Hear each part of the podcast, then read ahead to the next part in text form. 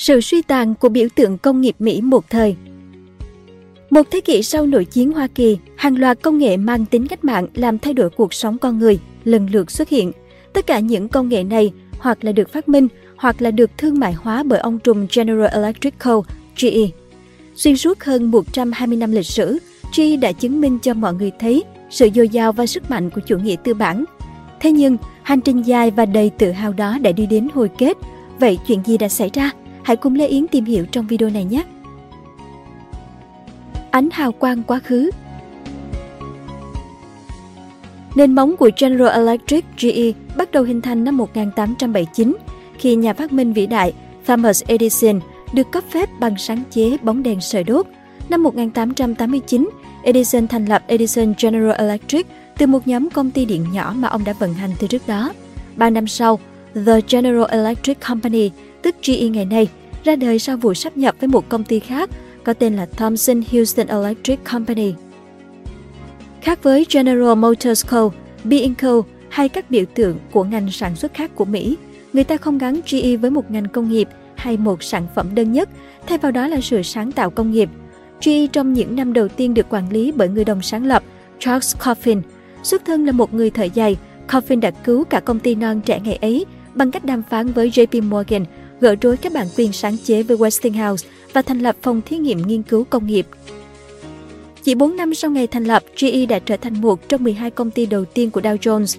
Chỉ số chứng khoán được thiết lập để đo lường giá trị của các công ty công nghiệp niêm yết trên phố Wall. Theo thời gian, 11 công ty lần lượt bị xóa tên khỏi Dow Jones, nhưng GE vẫn giữ được vị trí của mình cho tới tháng 6 năm 2018. Trong nhiều thập kỷ, GE đã dành phần lớn thời gian cho việc phát triển các công nghệ mới, từ các ứng dụng trong gia đình cho tới động cơ máy bay thương mại. Trong đó có nhiều sáng chế là kết quả của việc sáp nhập với những công ty nhỏ hơn. Thứ gì mà GE không phải là người phát minh hay sáng chế, thì hãng sẽ là người hoàn thiện. Theo một bài báo của tờ New York Times, một trong số những thành tựu đầu tiên cần phải kể đến của GE là vào năm 1906, khi một kỹ sư người Thụy Điển làm việc cho hãng đã phát minh ra radio. Trước đó, thế giới mới chỉ biết đến gửi điện tín bằng mã Morse. Tiếp đó vào năm 1922, GE bắt đầu sản xuất thiết bị điện gia dụng như chiếc lò nướng chạy điện đầu tiên, máy giặt và tủ lạnh. Năm 1927, GE phát triển chiếc TV thương mại đầu tiên. Vào năm 1930, GE cho ra đời nhựa dẻo tạo ra một cuộc cách mạng về sản xuất hàng loạt sản phẩm nhựa. Đến 1941, GE sản xuất động cơ máy bay phản lực đầu tiên của Mỹ. Năm 1957, hãng đã mở nhà máy điện hạt nhân đầu tiên gần Pittsburgh và nhà máy này hoạt động cho tới năm 1982. Thời kỳ GE không biên giới John Welch Jr. hay Jack Welch, CEO nổi tiếng nhất của GE nắm quyền từ năm 1981, đã leo lái tập đoàn theo hướng đầu tư vào nhiều công ty nhỏ hơn. Với một chiến lược quyết liệt để tăng lợi nhuận, Welch yêu cầu bất kỳ mảng kinh doanh nào không dẫn đầu thị trường thì đều phải điều chỉnh, bán lại hoặc là đóng cửa. Trong vòng 2 năm cầm quyền đầu tiên của Welch, 71 công ty con của GE lần lượt bị bán. Nhưng song song với việc bán công ty con, GE cũng mua thêm nhiều công ty khác. Một trong số những vụ mua lại lớn nhất là thương vụ thâu tóm công ty radio RCA vào năm 1986. Đây là công ty sở hữu đài truyền hình NBC. Welch không cho GE là một công ty sản xuất đơn thuần. Ông nghĩ rằng GE là một doanh nghiệp không có biên giới. Thế nhưng dần dà, ngày càng có ít doanh thu đến từ các cách tân công nghệ. Thay vào đó, nó đến từ dịch vụ tài chính của GE, GE Capital. Từ khởi đầu khiêm tốn từ việc tài trợ các khoản mua sắm của gia đình ở thời kỳ đại khủng hoảng, GE Capital trở thành một gã khổng lồ với nhiều hạng mục dịch vụ đầu tư từ bảo hiểm, cho thuê máy bay tới vay thế chấp. Nằm trong tay của những nhân sự tài chính và luật sư thuế của GE, nhánh kinh doanh này có quyền lực đặc biệt. GE Capital có thể vay tiền ở Mỹ để đầu tư vào các mảng kinh doanh ở các quốc gia có mức thuế doanh nghiệp thấp hơn, thậm chí được miễn thuế. GE sau đó sử dụng những khoản phí, lãi từ những khoản vay này để tính vào doanh thu từ mảng hoạt động sản xuất tại Mỹ, từ đó làm giảm các khoản thuế thu và không giống hoạt động sản xuất, các tài sản có tính thanh khoản cao của GE Capital có thể được mua hoặc bán vào cuối các quý kinh doanh để đảm bảo kết quả kinh doanh vẫn tăng đều, chiều lòng giới đầu tư. Thuật ngữ kế toán gọi thu nhập từ những loại tài sản như thế này đã là chất lượng thấp, thế nhưng xuyên suốt thời kỳ thị trường tăng, bull market, các nhà đầu tư vốn không quá quan tâm đến vấn đề về chất lượng. Kết quả là giá trị vốn hóa của GE tăng từ 14 tỷ đô năm 1981 lên tới hơn 400 tỷ đô khi Welch rời ghế CEO vào năm 2001. Sóng gió nổi lên Sau 20 năm dưới sự lãnh đạo của Welch, GE đón một vị CEO mới là Jeffrey Immelt. Có quá nhiều chuyện xảy ra trong 16 năm Immelt chèo lái GE. Ông khá xui xẻo khi ngồi ghế CEO ở thời kỳ hậu bong bóng.com và ngay trước thời điểm vụ tấn công 11 tháng 9. Một vài năm trôi qua và cổ phiếu GE giảm xuống còn 1 phần 3 so với mức đỉnh ở thời kỳ của Welch. Đứng trước áp lực quá lớn, Immelt đã lao vào một loạt thương vụ thâu tóm, nhưng đáng tiếc, hầu hết các vụ thâu tóm đó đều bị coi là quá đắt đỏ. Dưới thời email, GE Capital vẫn phát triển, nhưng cuộc khủng hoảng tài chính 2008 đã thay đổi tất cả. Quý 1 năm đó, lợi nhuận của GE thấp hơn kỳ vọng của các nhà phân tích 700 triệu đô.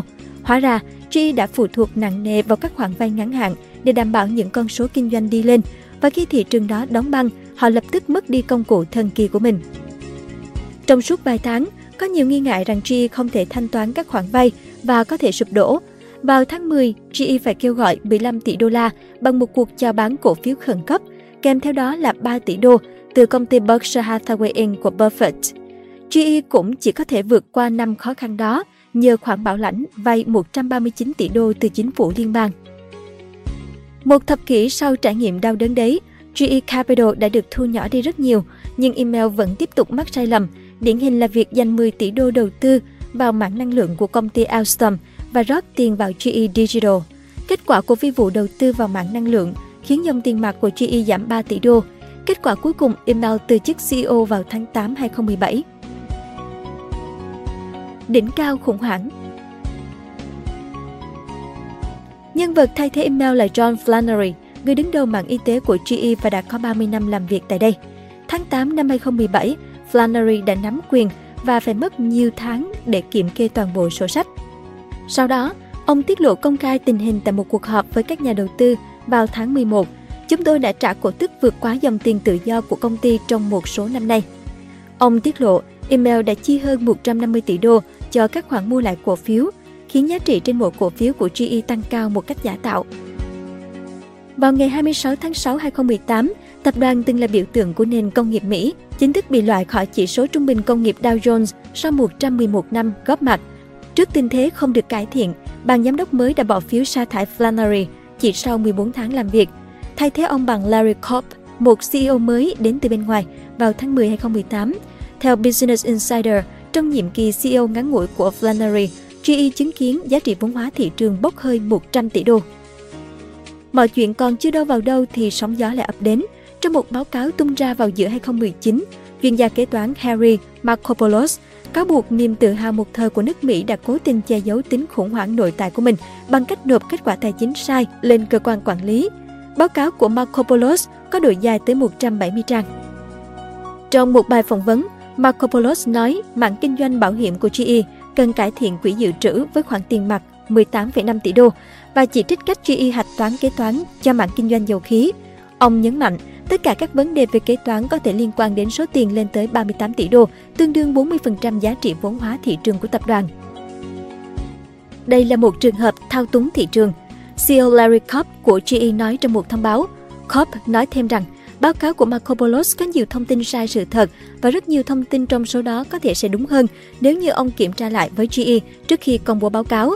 GE thậm chí cho rằng báo cáo của Markopoulos nhằm tạo ra sự biến động trong giá trị cổ phiếu của hãng này.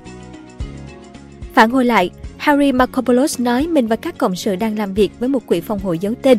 Ngoài ra, báo cáo của Markopoulos còn cho thấy GE đang thiếu vốn lưu động, một tiêu chí quan trọng để đánh giá mức độ thanh khoản và tình hình liên quan đến tiền mặt của tập đoàn tệ hơn nhiều so với báo cáo mà cơ quan quản lý nhận được. Tôi nghĩ việc phá sản sẽ xảy ra với General Electric, Markopoulos chia sẻ với CNBC. Sau một loạt bê bối trong những năm gần đây, GE đã phải đối mặt với nhiều thách thức và khó khăn tài chính và đã phải tiến hành tái cơ cấu, giảm thiểu hoạt động.